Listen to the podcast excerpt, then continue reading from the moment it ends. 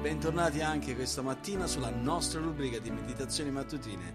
Avvicinarsi a Dio come di consueto. Sono qui con voi da Firenze, Gianluca Pollutri, pastore della Chiesa Biblica di Firenze e conduttore di questo podcast, con il quale ci domandiamo come possiamo avvicinarci a Dio. Ci avviciniamo a Dio tramite una meditazione quotidiana per l'approfondimento della nostra fede che facciamo andando con la nostra mente e con il nostro cuore alla parola di Dio, per studiarla nella semplicità, ma nello stesso tempo gustare la profondità dei suoi insegnamenti, per vivere una vita che è realmente benedetta. Oggi voglio andare avanti sulla nostra meditazione per mezzo dell'Apostolo Paolo ancora eh, sul concetto dell'amore parlare proprio di questo, un parlare privo d'amore. Questa tematica è molto importante nella vita cristiana, e tanto è vero Paolo nella prima epistola ai Corinzi al capitolo 13 inizia a parlare dell'amore e al versetto 1 dice se parlassi le lingue degli uomini e degli angeli, ma non avessi amore, sarei un rame risonante, uno squillante cembalo. Vedete, questo ci porta ad una conclusione. L'amore distingue la vera comunicazione da tutte quelle chiacchiere inutili che sono come dei rumori senza senso, come dei rumori alle orecchie. Paolo inizia il suo discorso per quanto riguarda l'amore affermando l'inutilità di qualsiasi cosa che facciamo se è fatta senza amore e in maniera particolare incomincia proprio questo discorso sull'esercitare eh, un dono spirituale che è quello di parlare le lingue. Eh, in maniera particolare Paolo si, si riferisce sia alle lingue degli uomini che in maniera iperbolica anche le lingue degli angeli. Dice se pur dovesse avere questa manifestazione dello spirito. Nel parlare in lingue comuni, ma lo faccio senza amore, sarei, come dice Paolo, un rame risonante, uno squillante cembalo. I corinzi erano più che mai fissati su quei doni spirituali stravaganti, in maniera particolare, che erano appariscenti e in realtà forse trascuravano quelli che dovevano uh, in qualche modo tenere più a conto e, e ritenevano forse meno sensazionali uh, come uh, la lista dei doni che Paolo descrive in 1 Corinzi capitolo 12 dal versetto 12 al versetto 31. Vedete, uno dei doni che apprezzavano di più la Chiesa di Corinto erano quello delle lingue, il dono delle lingue, che era in maniera particolare la capacità che lo Spirito Santo dava, uh, dichiarando così quelle verità bibliche, quelle verità divine, in lingue che erano sconosciute all'oratore, a chi parlava, ma che l'uditorio riconosceva perché era la loro lingua nativa e per quello ascoltavano la predicazione del Vangelo. Quindi quando Paolo qui a 1 Corinzi capitolo 13 si riferisce al parlare degli uomini, le lingue degli uomini, si riferisce proprio a quei linguaggi comuni e quelle lingue comuni, l'inglese, il francese, il tedesco, lo spagnolo e andando avanti il cinese, il giapponese e così via, queste lingue che sono comuni e si usano per dialogare tra le nazioni e anche sappiamo per esempio l'inglese che è diventata la lingua comune, più comune, più facile da imparare, in modo da poter comunicare con tutte le altre nazioni. E i corinzi, cioè questi credenti, si focalizzavano su queste forme di doni appariscenti perché ovviamente attiravano l'attenzione nel, nel far vedere una persona che fino ad allora non aveva avuto modo di studiare nessuna lingua conosciuta e di punto in bianco eh, parlava in quella lingua e questo era qualcosa che attirava l'attenzione. Però ricordiamoci che Paolo dice che questa forma di manifestazione dello Spirito, eh, quando veniva praticata senza amore, era inutile. E in altre parole, quando i, cre- i, credenti della chiesa di Corinto si mettevano lì a parlare in altre lingue, c'era confusione. Non veniva fatta per l'amore, per il servizio degli altri, ma veniva fatta per la propria edificazione. Infatti, parlare in lingue era un segno solo per introdurre il non credente, ebrei gentili, a considerare la profondità del Vangelo, a considerare la verità del Vangelo. E i, i, Corinzi stavano proprio venendo meno nella funzione di questo dono dello Spirito. E questa è proprio la prima manifestazione, uh, più che mai, che deve essere presente in qualsiasi cosa che facciamo, il parlare in lingue avveniva in maniera particolare per comunicare il Vangelo. E vi ricordate, nella prima manifestazione proprio che avvenne storicamente nella Chiesa, alla Pentecoste, Atti capitolo 2, quando lo Spirito Santo discese eh, sugli apostoli, sui discepoli, e ha dato la capacità a queste persone, a questi uomini, di parlare in lingue eh, che fino ad allora non avevano mai studiato, ma che erano lingue comuni, che venivano parlate nel mondo, i dialetti, le, le, i, i, linguaggi etnici, e che in qualche modo servivano per che cosa? Per comunicare la verità, il Vangelo. Tant'è vero le persone che sentivano parlare gli apostoli e i discepoli, e nella lingua di origine si meravigliavano e dicevano come fanno questi uomini a parlare in questa maniera. Co- gli altri che, che, non conoscevano quella lingua dicevano ma questi sono ubriachi, come parlano?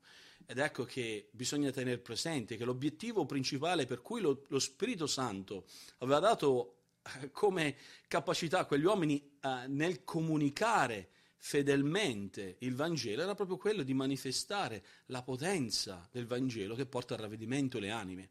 E quindi quelle persone che erano lì riunite a Gerusalemme poterono ascoltare il Vangelo predicato nella loro lingua da dove venivano. E ovviamente quando Paolo fa un riferimento alla lingua degli angeli, che così abbiamo letto in 1 Corinzi capitolo 13 versetto 1, non è affatto il dono delle lingue, come alcuni suppongono. Alcuni suppongono che questi, il dono delle lingue, parlare in lingue statiche, è un dono dello Spirito Santo, ma qui Paolo sta usando un'iperbole, sta usando un'espressione per dire che seppur dovessi parlare le lingue degli angeli, qualcosa che non serve, non avviene, e seppur dovesse esserci, ma lo faccio senza amore, non serve a niente. Stava proprio semplicemente usando un'esagerazione per enfatizzare che cosa? Quel punto centrale, dicendo in effetti che se avessi pur questa capacità di comunicare con gli angeli, non servirebbe a nulla se lo faccio senza amore.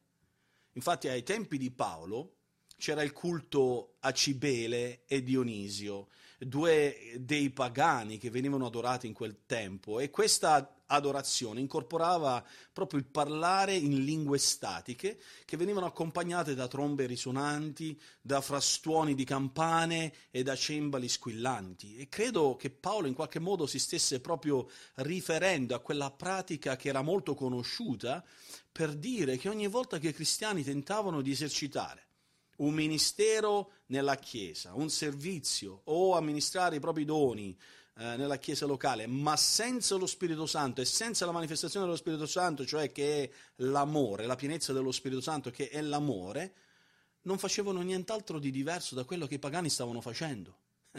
Può sembrare eh, e apparire come qualcosa di reale, ma, ma dice Paolo, se lo fate senza quel, quell'elemento principale che Uh, riconosce Dio nostra, uh, il nostro punto di riferimento, il nostro appoggio, se lo facciamo senza quell'amore che proviene da Dio, qualsiasi cosa che facciamo è anche il parlare in lingue comuni e cercare di manifestare quelle capacità uh, dello Spirito nel riuscire a comunicare in altre lingue, serve a niente, è inutile, perché non ha nessun beneficio spirituale. Se lo faccio per scopi egoistici, per me stesso, per sentirmi io edificato, dice Paolo, non ha nessun valore. Per quello, vedete, dobbiamo ragionare, nel, nel momento in cui ci approcciamo alla scrittura e vediamo questi passi, riconosciamo l'esclusività del profondo insegnamento che dà. Non importa quanti doni spirituali abbiamo, ma è come li amministriamo.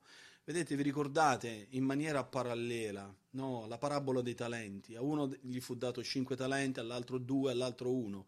Dio non ha fatto distinzione alla fine tra coloro che ne avevano di più e coloro che ne avevano di meno. Dio ha fatto la distinzione tra coloro che lo usavano bene e l'uno che non l'ha usato bene, che non aveva nessuna intenzione di usarlo come Dio voleva. Così vale per i doni spirituali che vengono dal, dal Signore vengono dallo Spirito Santo devono essere amministrati in quell'amore che conferisce grazia a coloro che ricevono il beneficio spirituale di quell'esercizio.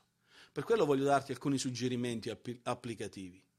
Dovresti sfruttare ogni opportunità per esercitare un ministero dove metti al servizio degli altri i tuoi doni spirituali.